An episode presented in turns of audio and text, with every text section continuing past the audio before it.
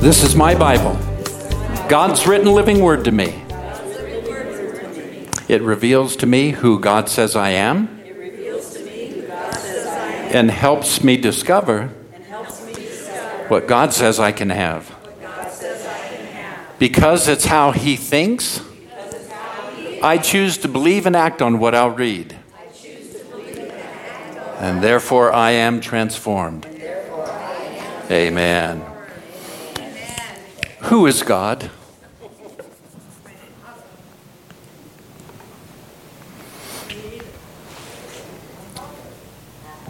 Can you know him? Yes.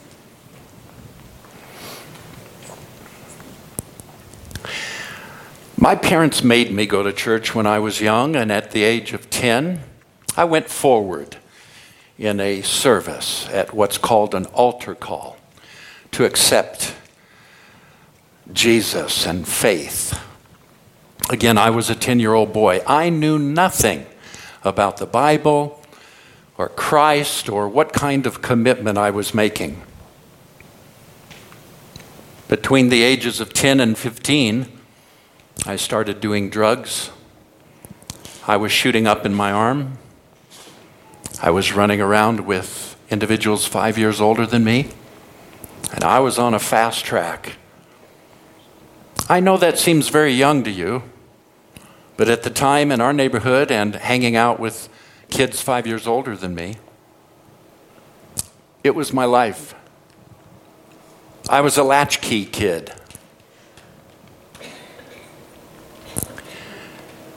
When I was 15, there was a revival service being held at the church where my parents attended, and they made me attend, made me go. That morning, I had my army jacket on. It was long, it went down to my, my knees, sewn into the lining of the jacket were pot pipes. I had long hair down past my shoulders. And I couldn't, I couldn't wait to get out of that service so that I could go smoke some pot. I had it on me. Had it on me, standing there in the church service. It got to the end of the service, and the evangelist began to, pre, uh, to uh, give an altar call and ask people to come forward and make commitments to Christ. My dad and mom were both in the choir. The choir at that time was seated behind the speaker on the dais. My dad got up, left the choir loft, went down to the altar, knelt, and prayed. I knew he was praying for me. I just laughed in my heart. He got up, went back into the choir. My mom left the choir. Music's going on, everybody's standing, singing.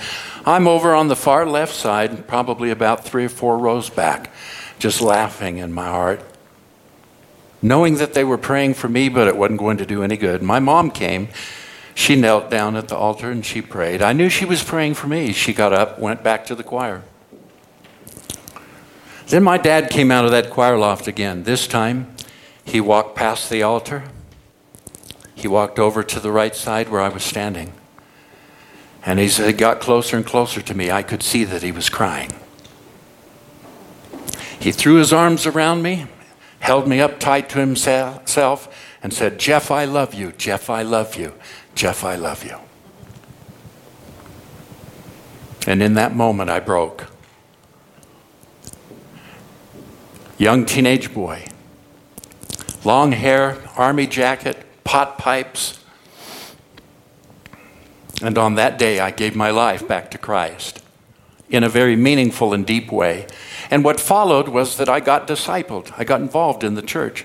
I became part of the youth group. I began to travel and sing with the traveling singing ministry. And then I found myself making a commitment to a new church that became a real foundation in my life, but unfortunately at the same time was very heavy handed and legalistic a real strong legalistic system of morals and submission to authority. Man, that was not working for me very well. In fact, it's that church where I met my wife, Nina. I was thinking about all of this the other day. I was praying and I began to cry. As I reviewed my history and how I came to Christ and the life that's followed, and I felt this question come up in my spirit Do I follow Christ? Do I believe in God because it's right or because I love Him? Am I following God? Do I believe in Christ because I'm afraid that if I don't, I'll go to hell?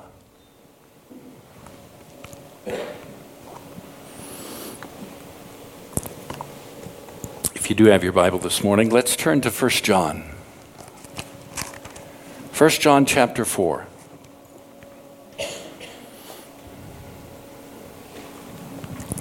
And starting in verse 7, Beloved, let us love one another, for love is from God, and whoever loves has been born of God and knows God. Anyone who does not love does not know God, because God is love.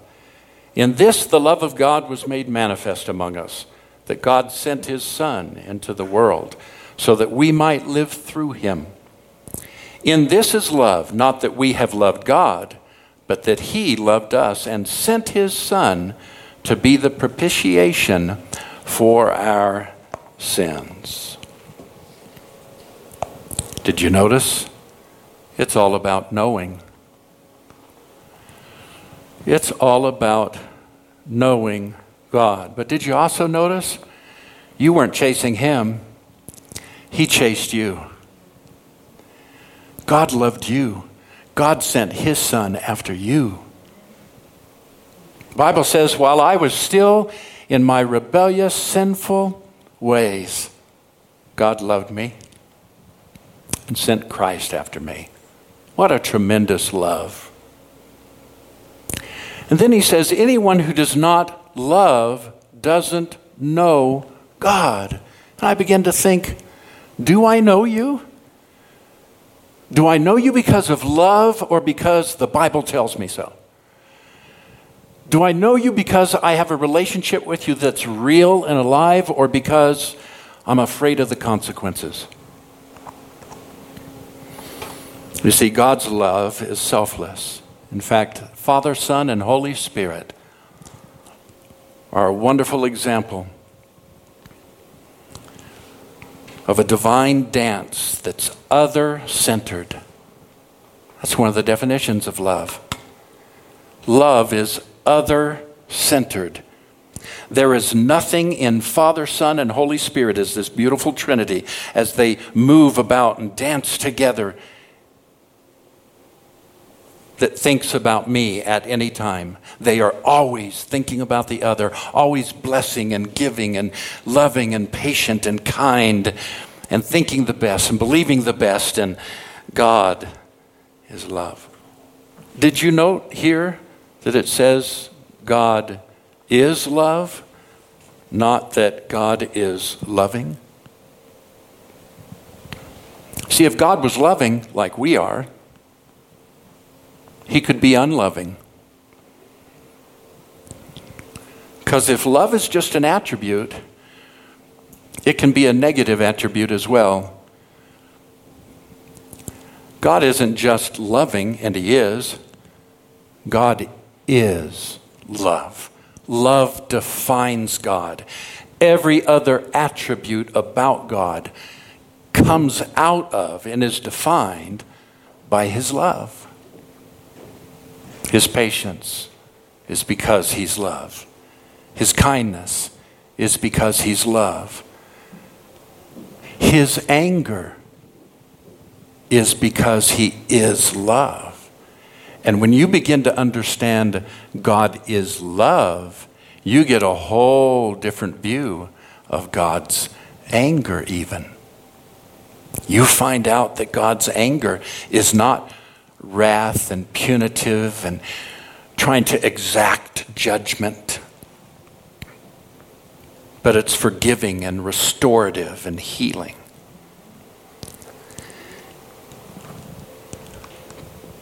This is from the Mirror translation. Francois du Toit says in verse 10 Love is not defined by our love for God, but by His love for us. It is not our response to God that attracts His attention. We have always had His undivided affection, as declared in the prophetic promise and finally demonstrated in His Son's commission and work of atonement for our sins. Isn't that good? It isn't your response to God that attracts His attention.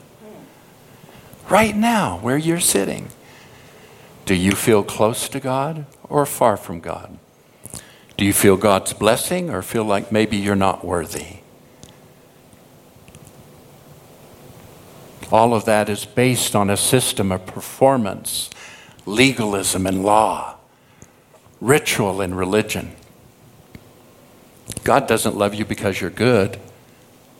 God loves you because God is love. God doesn't love you because you behave.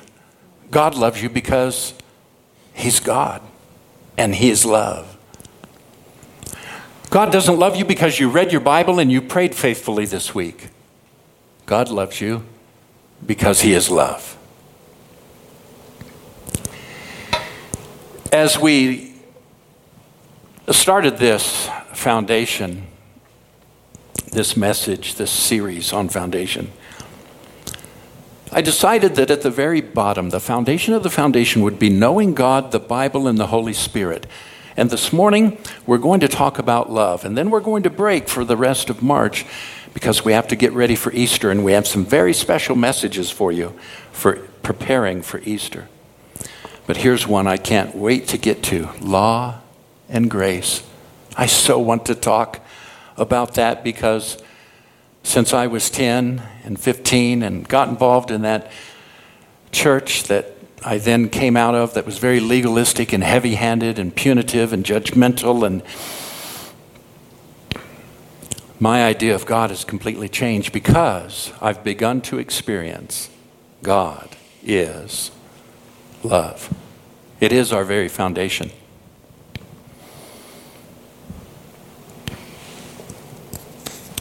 You know, there's something about love, and it's impossible for us. As I've said before, each one of these foundational subjects deserves nine weeks itself. So it's impossible for me this morning to touch on all the various things that one might want to talk about when it comes to the subject of love. We'd, we'd of course want to go to 1 Corinthians chapter 13. We'd of course want to talk about how that God so loved the world that he gave his only begotten Son and dissect that. We'd want to talk about loving one another. But there is one attribute about love, one thing about love that we find in the Bible that's the most defining about love, except for what we've read here in 1 John chapter 4 that God is love. And we find it here in 1 John chapter 4. If anyone says, I love God, and hates his brother, he is a liar. For he who does not love his brother whom he has seen cannot love God whom he has not seen. And this commandment we have from him whoever loves God must also love his brother. He is a liar?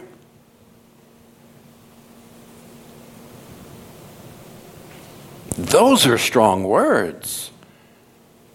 If you say you love God, but you hate, you dislike, you loathe, you reject, you don't want to be around, you are unkind to, you are impatient with, you talk bad about your brother, then you are a liar. Any takers this morning?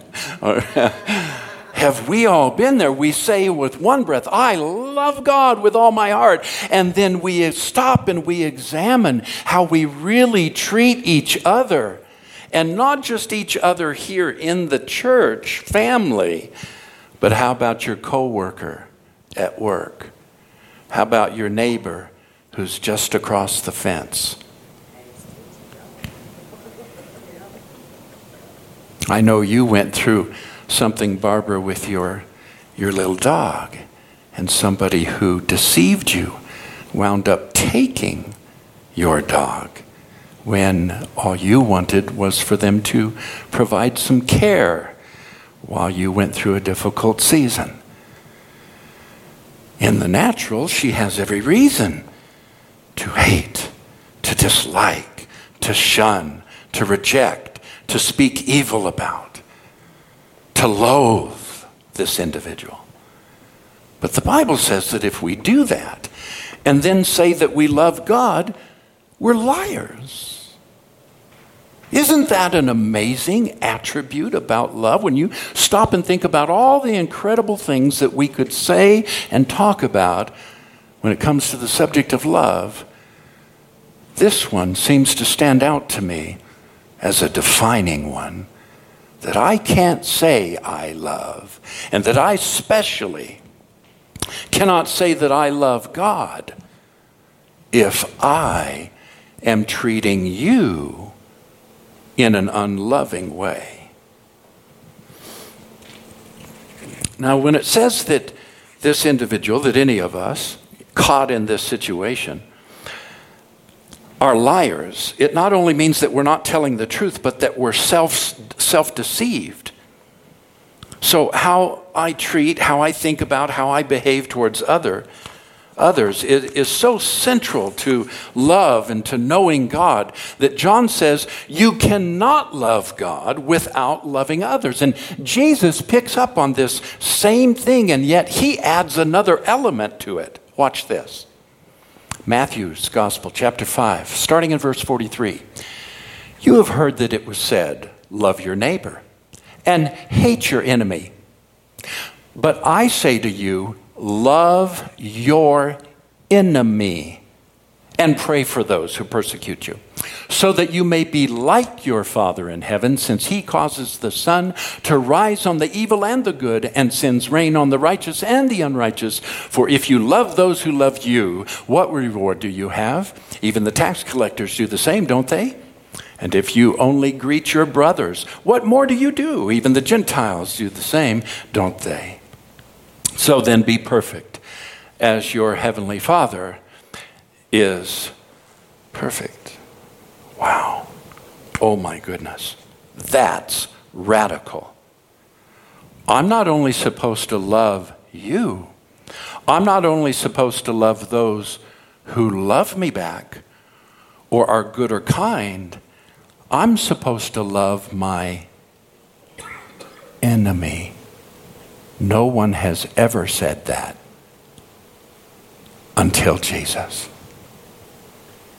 And remember, He is love. He's never had a moment in his life where he didn't love.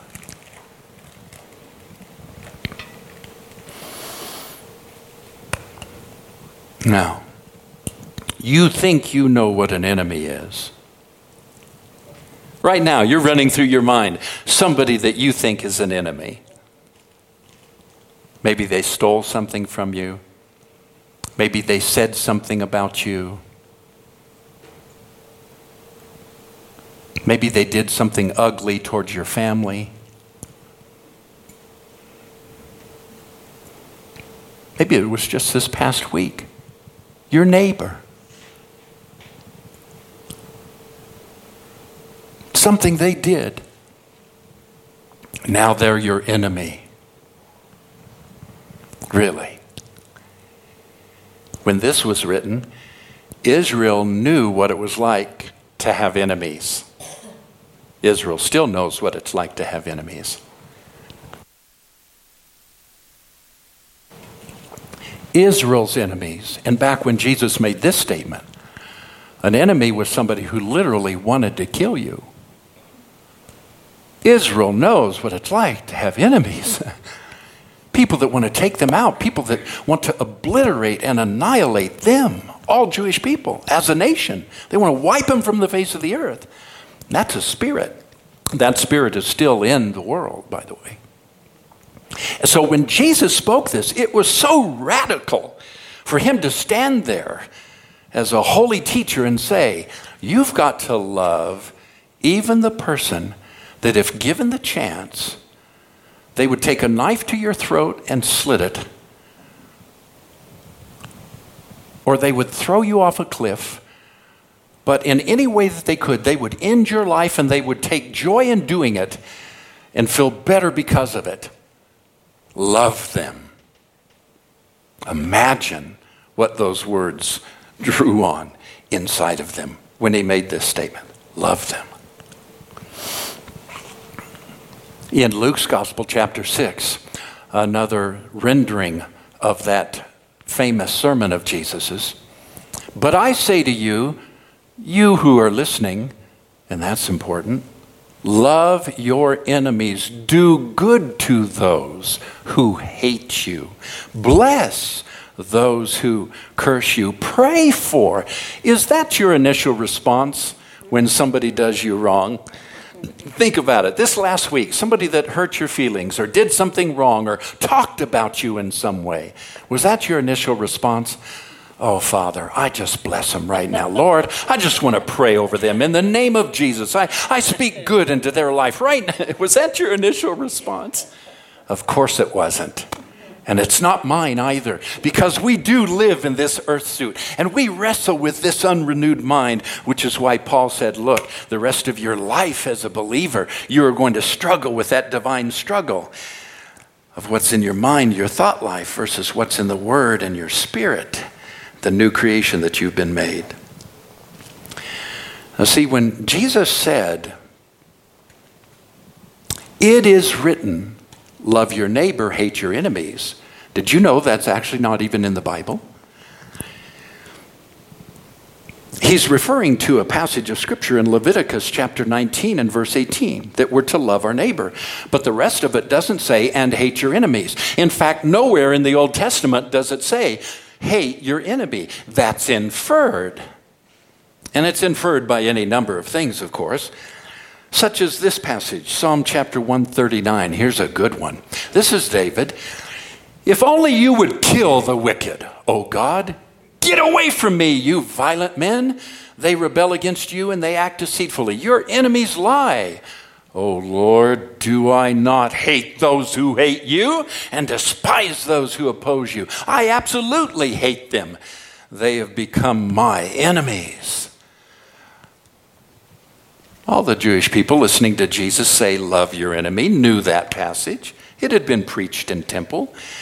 And of course, all of the various Old Testament passages about how God dealt with, quote, Israel's enemies were very clear. And so hating them was an inference. And Jesus says, It has, you have heard. He didn't say it is written. Oh, I'm not sure you heard. He didn't say it is written. Now, there are times where Jesus says it is written. He said, You have heard. There's lots of different ways that Israel heard that they were to hate their neighbors, including in church by the preacher. but I say to you, love your enemies. Now, that's an interesting verse or comment, but I say to you,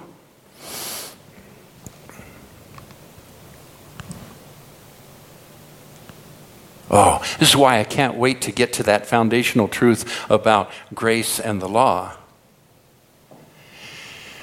Here, these Jewish people are standing before Jesus, and he's teaching and preaching to them. And they have all of the old covenant and the law and the rituals and the rules that their minds are running through and calling back to remembrance as Jesus is talking. And Jesus comes out with this one love your enemies. You have heard that you are to love your neighbor and hate your enemies. What? But I say to you, what is he doing? In a single breath, he is putting his word and his teaching above the Old Testament law, above their religion, their culture, and every popular, popularly held belief. Jesus, in several words, just three or four words, puts himself above the old covenant, what they know, culture, and their system of religion. But I say to you, love your enemy. Oh, and he adds this Love your enemy like your father. See, you've thought God hates people, that there are people God hates. People that reject God, people that don't love God, people that don't go to church, people who live immoral lives. God hates them. Really? Jesus says you are to love your enemy like your father because, get this, he causes the sun to rise on the evil and the good, and he sends rain on the righteous and the unrighteous. Very interesting. The message translation of that says, Bless your enemies, no cursing under your breath. Verse 17, don't hit Oh, I don't know if I got that. Verse 17 don't hit back. Discover beauty in everyone. Imagine that. And be perfect as your Father who is in heaven is perfect. In other word, words, not perfect like as in holiness, but the word perfect means wanting nothing necessary to be complete. Did you know that if you and I really love people the way God loves us, Jesus said, You complete the whole law. Paul taught that is the fulfillment of everything written in the law. When you love people, you become complete like God. That's amazing.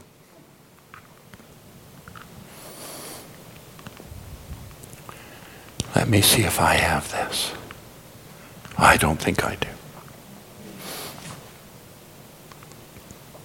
Well, I'll go here. He says in Romans chapter 12 continue to speak well, even if someone wants to take advantage of you. Bless and do not blame when you feel uh, exploited. Do not merely act the role in someone else's gladness or grief. Feel with them in genuine joy and compassion. Esteem everyone with the same respect. No one is more important than the other. Associate yourself rather with the lowly than with the lofty. Do not distance yourselves from others. Don't distance yourselves from others. You know, that's one of the primary things that hate does is it creates groups of we and they. And isn't our nation divided today into we and they? And we hate and we loathe and we distance and we can't stand to be around and we say things about people who aren't like us and people who aren't part of our tribe or our political persuasion. And Jesus says, You can't love God. Don't think you're loving God when that's the way that you act. If there's anything that I want to tell you this morning, about the nature of what Jesus taught about love. It is this see no stranger. I don't care who they are, how they live, or what they're doing, what they've said, what their political belief, where they live, or how they've treated you. See no stranger. Be willing to discover. Be willing to ask the questions. Be ready to discover the beauty. I think it's back here, isn't it? Where I said uh, or saw, I'll get to it here. Discover the beauty in everyone. Really? Lord, Lord, did you hear what they said? Do you know what they did? And he says, discover the beauty in everyone. Oh, this is amazing. This is amazing. Be ye perfect, be ye complete. How? Discover the beauty in everyone. See no stranger. You mean that person that's living like that? I should not treat them as a stranger? Exactly. You mean that person who said that about me? Lord, did you hear what they said? See no stranger. When you see no strangers, you take down the walls. You'd invite them into the, your house. You'd go to lunch. You'd have that conversation. And oh, by the way, you'd be willing to discover. You'd be willing to ask questions and learn why they feel the way they do and believe what they believe. But here it is God emptied hell.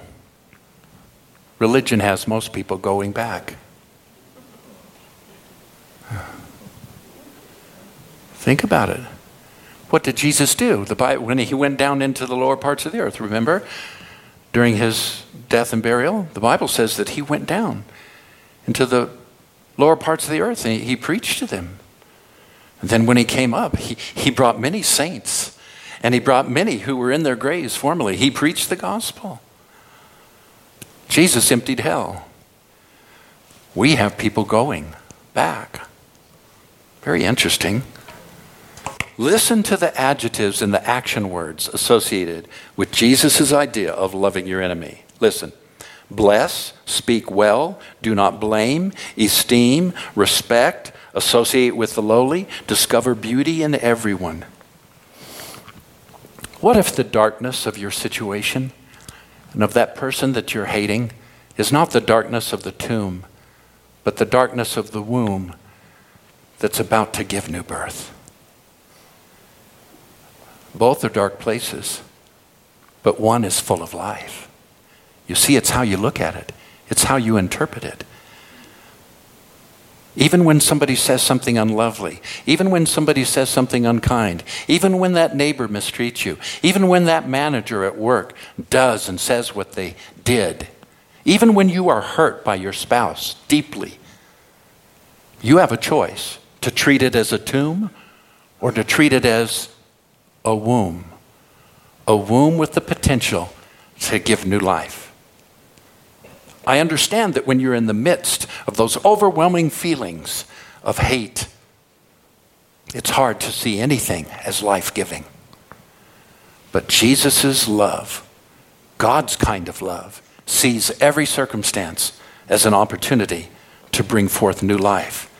It's how you treat it, it's how I respond to it. We're going to receive communion this morning. There's a table on my left and on my right.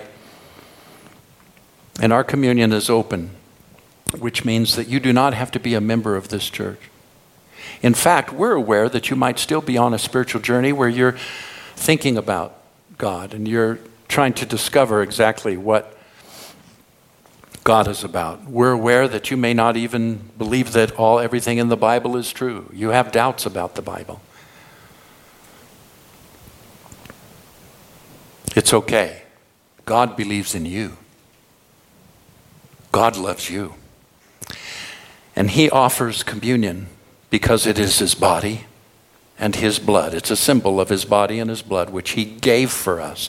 And what you do when you receive communion is you're saying, okay, Lord, if you're alive, if you're real, I'm going to take this moment. And for you that do believe in Christ and love Him and have been doing your best to follow Him, it's a celebration of that life. For you that are questioning and on a journey, I would, I would challenge you to receive communion. I would challenge you to receive communion in this light. That if you do, you're going to honestly say to God, God, if you are real, if all this love stuff that this preacher's talking about this morning is really transformational, I open my heart. I open my life. Show me you. Show me your love.